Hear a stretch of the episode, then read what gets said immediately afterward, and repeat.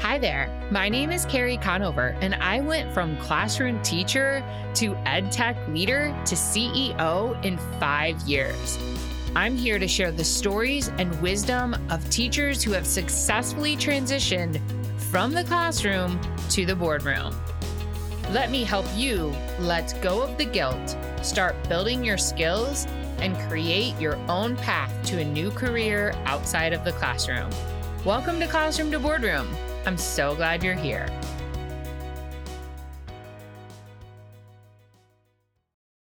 Today, we are going to talk to one of my former fellow colleagues at Discovery Education. Lauren Benefico and I met when I worked at Discovery Education. We worked on the same team together within customer success.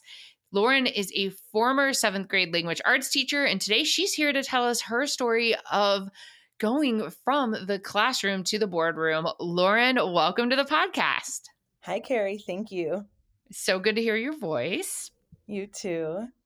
Lauren, you and I had a lot of fun. We only worked together for one year. We were on the same team. We had a lot of fun together. I'm excited to chat today about your experience, your path. So, why don't you start off with telling us just your career story?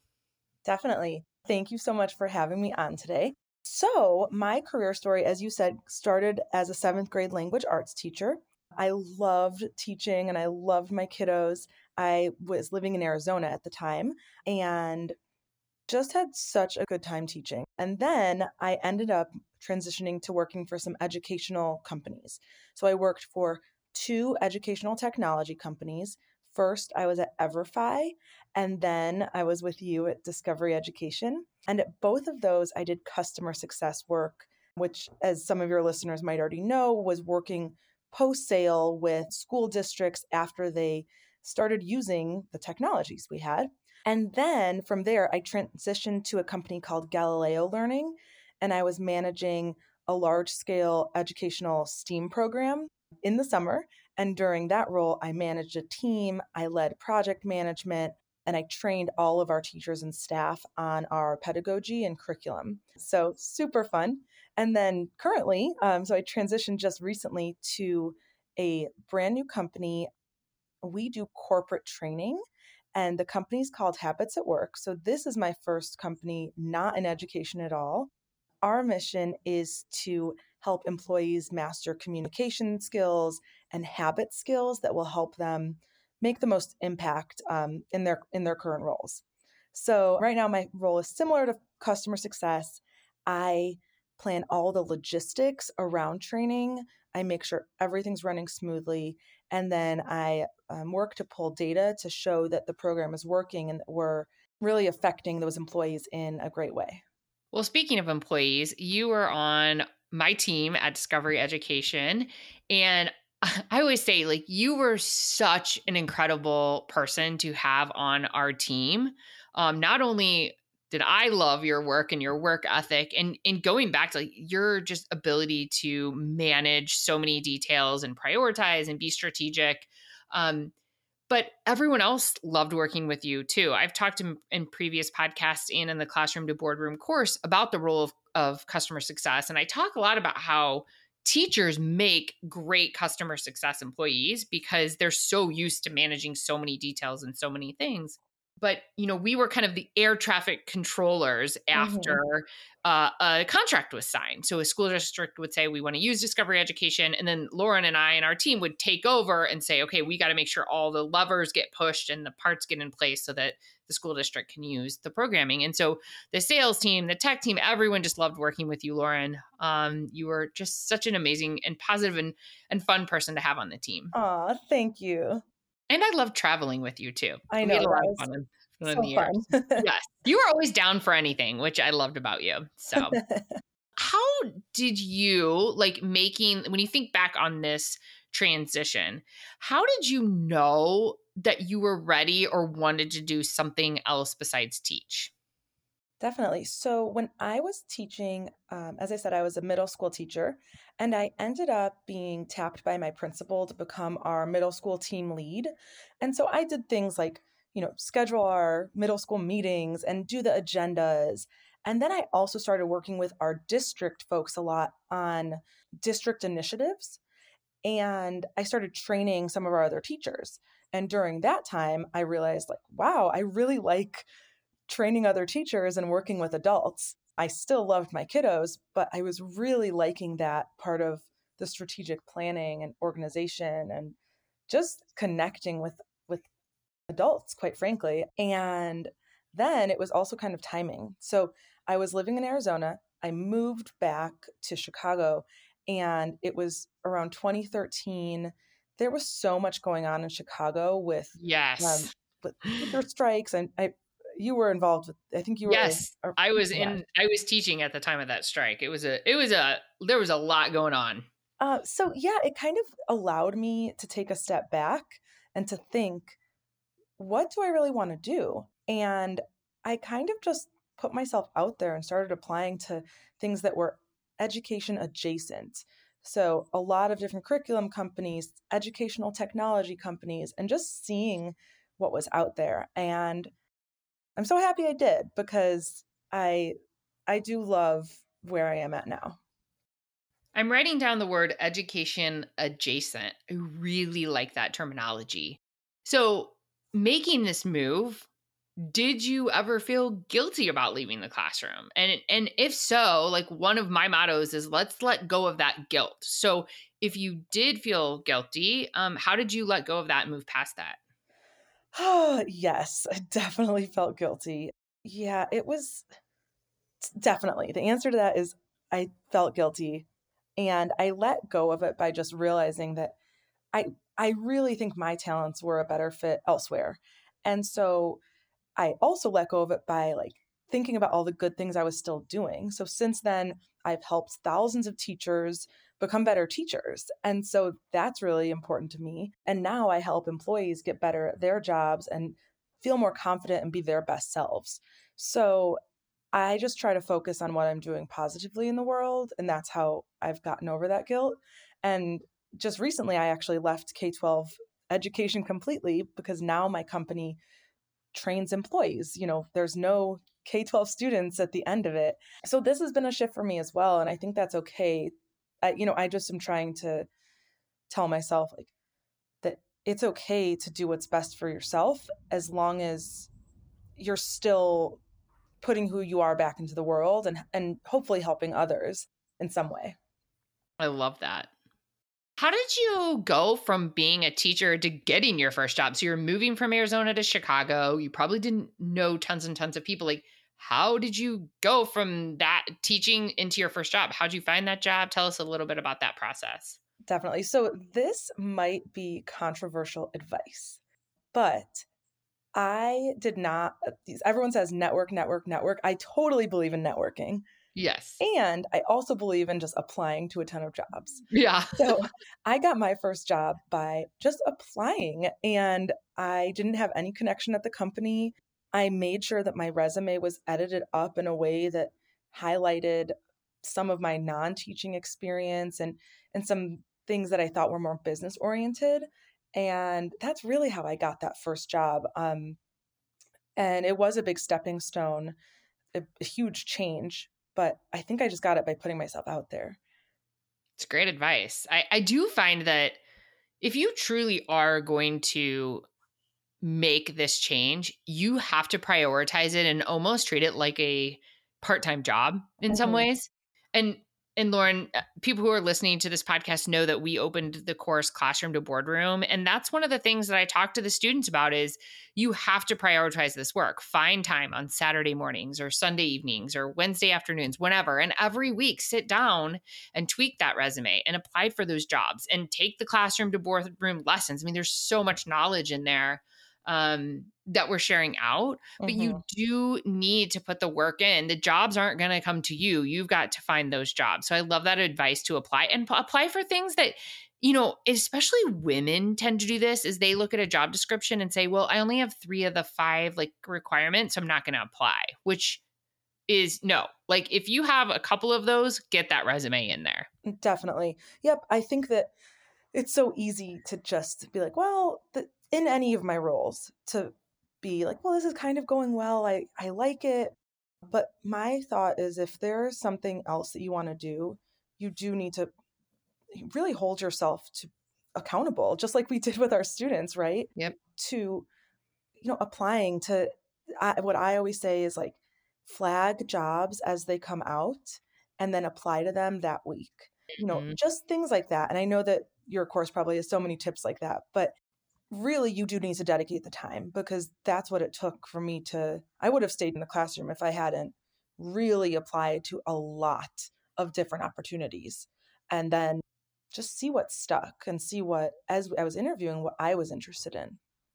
Well, and just interviewing, doing phone screens or Zoom screens or whatever they are, just going through that process is going to help you realize, start to realize, oh, this is the kind of job I am interested in, or it's not. Like it's a two way street. Yes. They're looking to hire someone, but you're also looking to, you know, is that a good fit for you?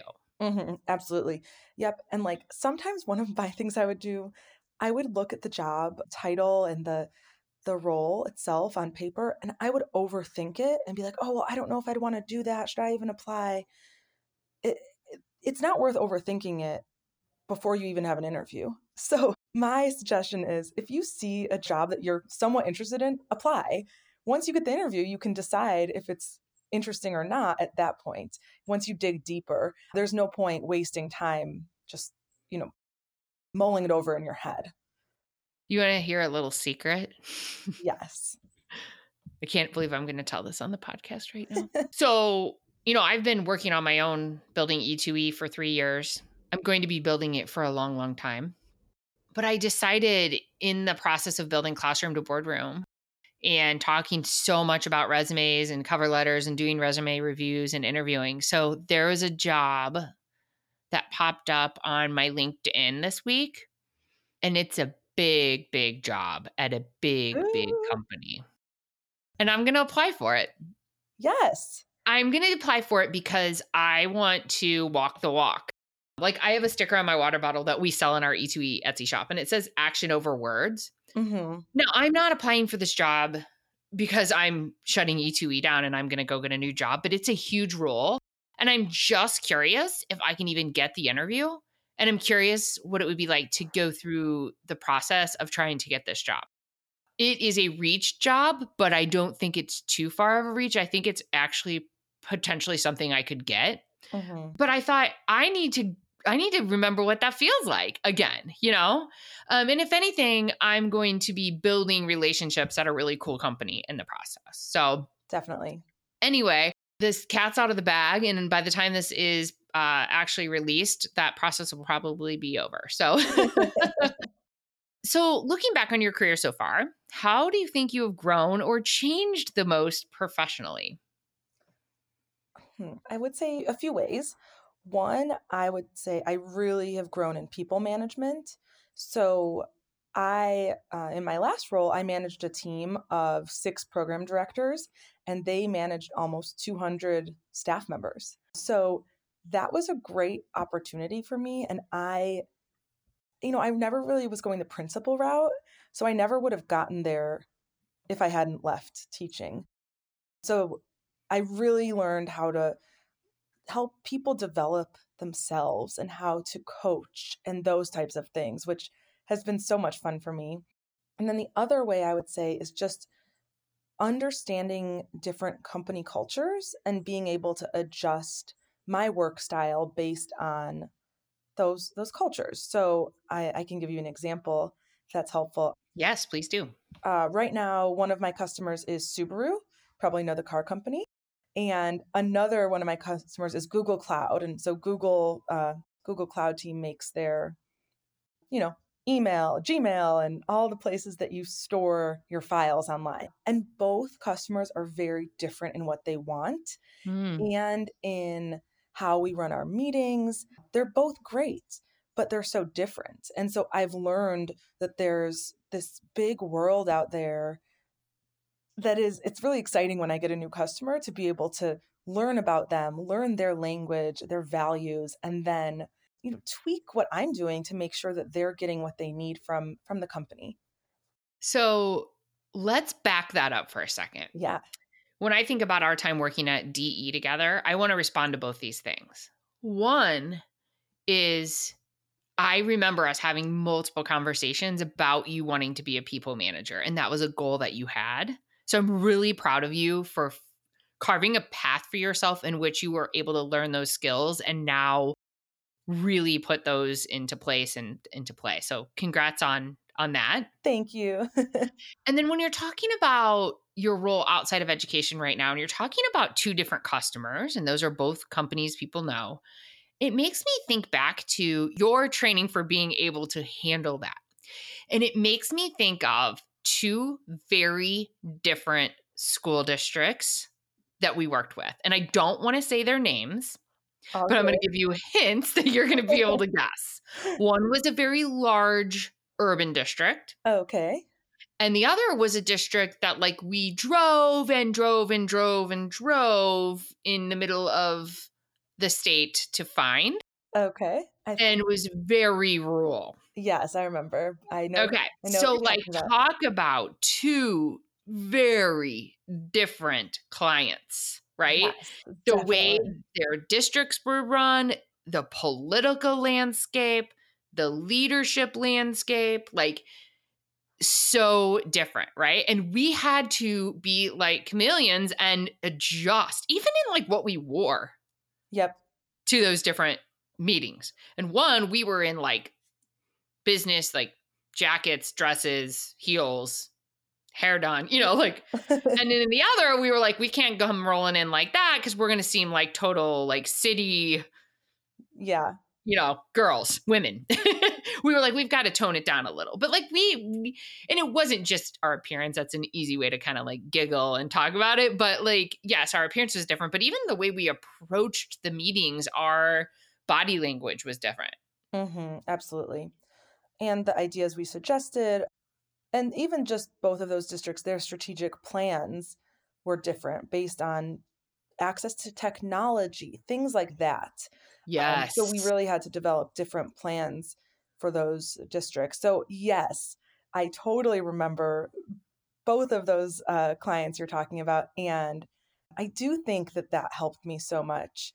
And even back to my time when I was in the classroom, that helped me prepare for that situation because I understood the district that I had worked for really, really well. So I brought that knowledge into working with, you know, new districts. And yeah, so I really think that all of those experiences have built on each other. 100%. You've worked at a couple different types of companies. So we do talk about in the classroom to boardroom in the first module, I talk about from my perspective the difference between working for like a smaller startup and then a more larger established company. So, what are some of the differences you've experienced between working for a smaller company versus a larger company? I mean, there's so many differences. So, at this point, I've worked for, I would say, two pretty small startups. So, the, the company I'm at now is only nine people total, nine employees. And we have big clients, but there's only nine of us. And then my first company was also more of a startup. And then the two in the middle were a little bigger. And I would say one of the biggest differences is at a small company, you're really wearing so many hats. I'm sure you all talk about this. For example, in the company I'm currently at, my role, I'm program delivery manager. So I work with clients, but I'm also helping my company with hiring new people. So I'm not in HR, but I'm doing HR stuff. I love that personally. I love being able to help the sales team with something one day, talk to my CEO about the vision for where our company's going, and then do an interview. So I love that sort of thing.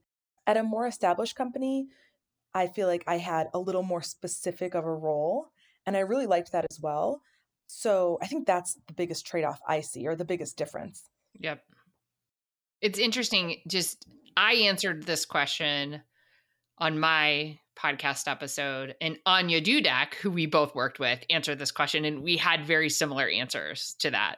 It's always fun to hear everybody's perspective. Yeah, but um, I think um it's interesting because, like, we like I right now I'm at such a small company. I know Anya's at such a big company, so yes, it's it really just depends on your style, um, and then also within a big team, sometimes it can feel like such a small team. Yes, like at Discovery, we did have a pretty big company And we had our people within that made Yeah. it feel like a home. Yes. So you can't discount that either. You know, you you you will find your your niche of people and your workflows. Absolutely. So let's talk about this whole field of success or customer success or I know you've been you've been in different departments that all kind of revolve around this. So let's talk about I personally think that customer success, partner success is a great transition role for a teacher going into a company. It's not the only one, and it's the path I took, the path you took, but I think it's a good one. So let's talk about what is your favorite part of working in partner success or customer success? For me, my favorite part is really helping the people who purchase the program or service see it come to life. So I'm their first line of support, I'm their advisor. I'm like their buddy leading them through whatever program they've they've purchased. And for me it's really fun to build those relationships out. I still keep in touch with some of the folks from the districts we worked with and I just I really love that. I think the second part is just the organization of it and it really reminds me so much of what I loved from teaching. So I love I really loved lesson planning when I was a teacher. I loved organize, you know, having an, a a plan for culture for my kids. All of those things I've brought into customer success and I put that towards my my customers, my clients.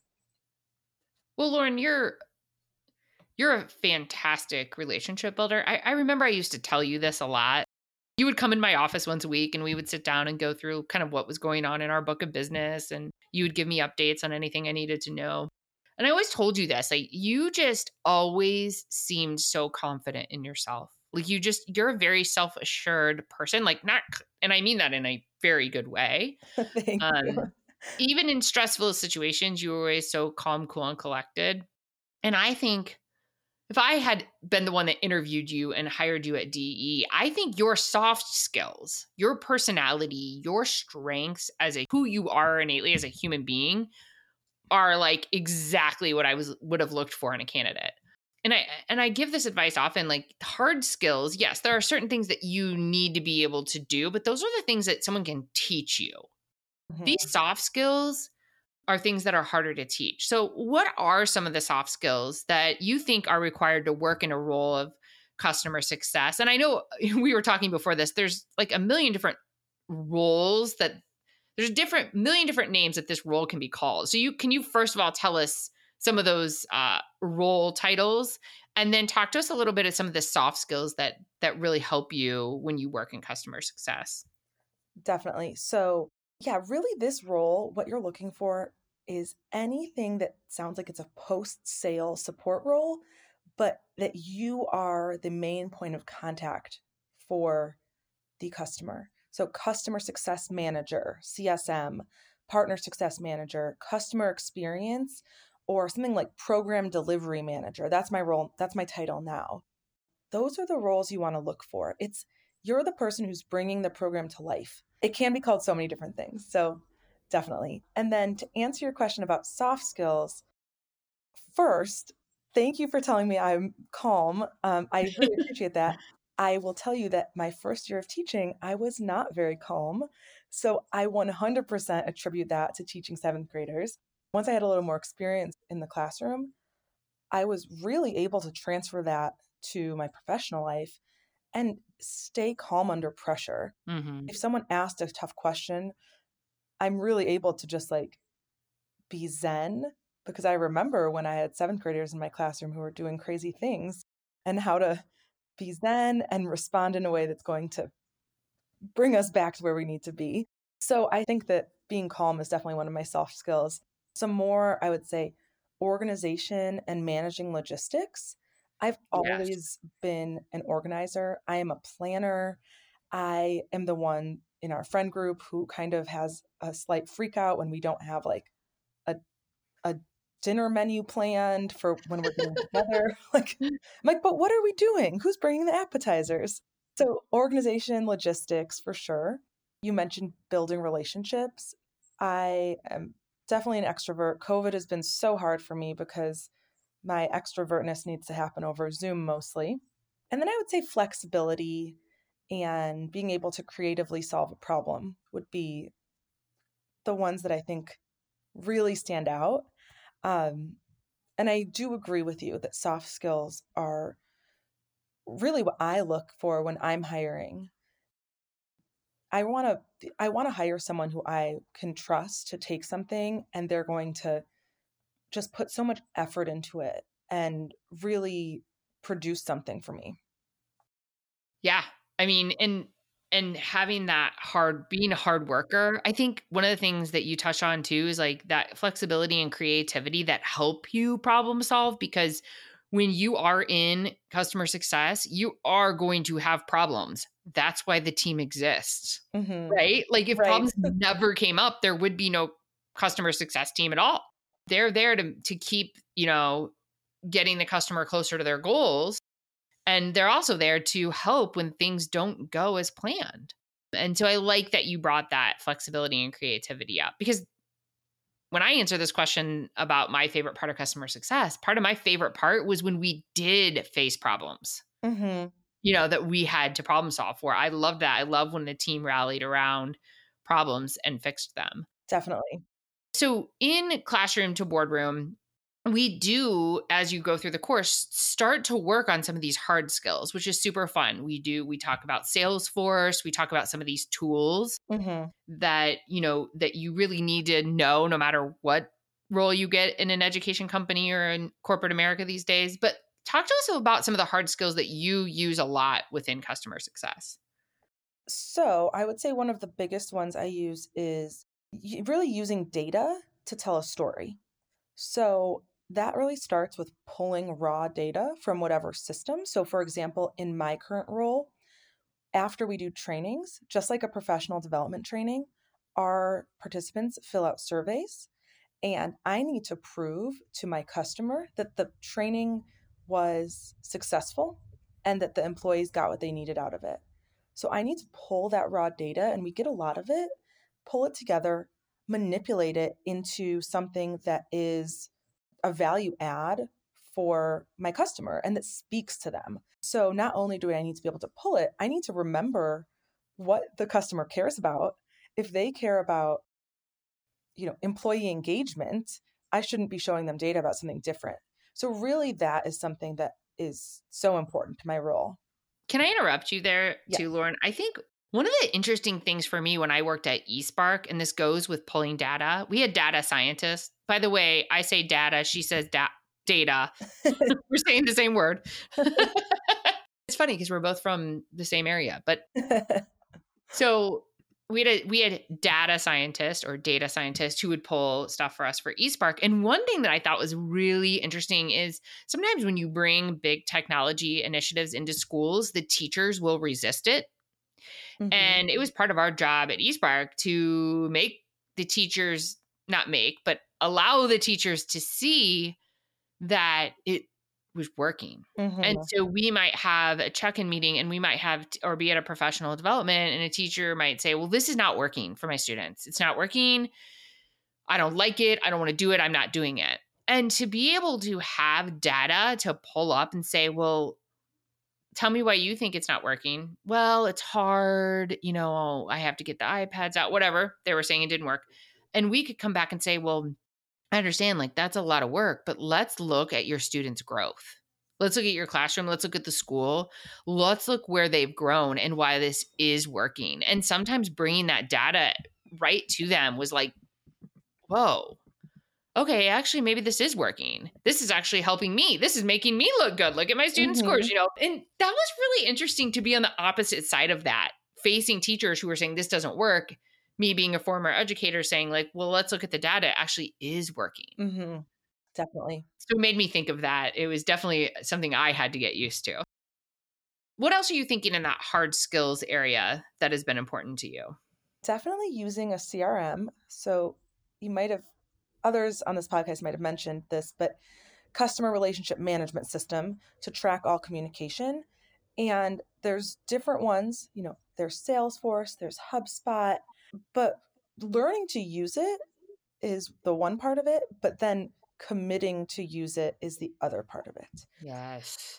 So, really making it part of your day to day And what, what it does is it tracks all customer communication so that if we're working with a school district, we know who is reaching out to them, what trainings they've gotten, what products they're using, everything that's going on with that school district, we have a record of it.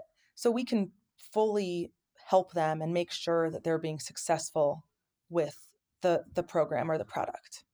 Well, and just to give an example of tracking is you could send an email to a school district to plan professional development dates and then you just copy that customer relationship management tool that you're using and that email will be tracked within the system. So that way, I mean, there's so many things that can happen within a business in which a client might be handed over to someone else quickly. And then all of that context is right there within that management tool. But I couldn't agree more. Like, you have to be committed to using it. Yes, definitely. We've both experienced people who were not, and it was not fun for us to take over those customers. Any advice you'd give teachers who are looking to make this transition? my biggest piece of advice is to really just put yourself out there and dedicate time and focus on it. That's my biggest piece of advice. Just try and see what happens because you can think about it forever and nothing will happen. But if you put effort into it, something is more than likely to happen. That's my biggest piece of advice. A little more, I guess, specific piece of advice would be when you're editing your resume, and if you're sending a resume to an education company, don't assume that they know all the educational lingo that you know. Their their HR people might have never been teachers, so they might mm. not know specific test terms. So it might be easier for you to use more general terms for them to understand, you know, what what you did. I'm not sure if that makes sense, Carrie. Yeah, no, that absolutely makes sense. So you can use and if you want to use a more specific term you could use it gen like i think you were talking about nwea which is a mm. test yeah. So you could say you know raise student test scores parentheses nwea map or whatever by x percent. Yep. But absolutely it could be a ceo a cto i mean there's so many people that could be looking at your resume that weren't—they were not teachers but they do understand growth and they do understand testing. Yes. Yep. And then I would also just say to highlight any leadership roles that you've taken outside of just your classroom at your school. If you organize field trips every year, if you are, you know, a team lead or anything like that, highlight that on your resume. That's really, really, it shows a lot to go above and beyond your job responsibilities. And if you don't have those things to put on your resume, make it your goal this year to get those things to put on your resume. Step outside your box. Mm-hmm. Volunteer to lead a PD session at your district. Like start thinking if you feel there's a hole there. I think Lauren's got great advice here that leadership's going to show through. So start taking steps to to fill that gap in your resume. This is so fun and I could sit here and talk to you forever, but as we wrap up, looking back together on our one year that we worked together, I wish it was longer, but we both you know, we changed courses close to one another when we left DE. But thinking about that one year working together, do you have any favorite memories of us working together? I definitely do. First of all, it does not feel like one year that we worked together. It seems longer. Yes. Yes. So I think it's so great that we worked together for one year and have stayed in touch for like five how long i don't even know how long it's been but have Three, stayed, four years yeah, yeah so we've like been, just yeah. stayed in such close touch um, you've given me advice as i've been transferring to new you know having getting new bosses getting new jobs so i really thank you for that so appreciated and i think one of my favorite memories of us together is we worked with a district um, in the southeast region and we went around and went to visit as many teacher classrooms as we could to surprise them with goodie bags for yes. being some of the highest users of the of discovery education in the district. Yes. And, and it was like a whirlwind of a day. We were driving around like crazy people, trying to get to as many schools as we could, tracking down teachers. We'd never been in the school buildings before. It was just so fun and so funny and and the teachers loved it. So they uh, loved it. It was like they won like the sweepstakes when we would come in and we had like balloons and a goodie bag and yes. they were so happy. that is actually, and I we have some great pictures that I still use to this day of us on that trip. Actually, Lauren. Um, and it was super fun because you know, like we had fun together as people. You know, mm-hmm. like we. I think you and I are both like positive, look on the bright side type people. So we had a lot of fun on that trip. It's one of my favorites too. But I'm going to share my favorite memory of us working together, and it's actually kind of a sad one. Oh no! But I've shared this publicly on our other E2E podcast that many of you know that I both my brothers passed away within 5 years of each other and my brother Kelly got really sick while we were working together and passed away during my time of us working together. And I think back to how much of a support you were to me during I mean technically I was your boss during that time but talk about having someone rally around you and just be such a support like you took on so much of my work you were such a great communicator to the teams about what I was going through and like you showed up at my brother's memorial service and you coordinated getting us some really special gifts including a tree that's actually planted in my front yard um, with a little plaque with his name. So it was just like it's just you know we are talking a lot about work and career but really for me is all these relationships with people like you that I've gained through these jobs because that to me is the most valuable thing that I've gotten in my career is the people and the relationships. So thanks for being such an amazing support to me during what was such a heartbreaking time. Of course. And I feel the exact same way. We were definitely there for each other throughout that whole year and and still are today. So that's the most important thing. So I agree. So well, I can't wait to connect. I know, and I can't wait to see your career just grow and grow and grow. You know, I'm always here for you, no matter what. Thanks for taking the time out of your busy day to be here for the classroom to boardroom students and listeners. You sure are a gem, Lauren Benefico. Thanks, Carrie. Thanks for having me. Once again, if you are interested in our podcast, make sure you subscribe so that you get notifications when new podcast episodes are released. To you joining me each week for Classroom to Boardroom, welcome to this new podcast. Until next time, my friends, take care.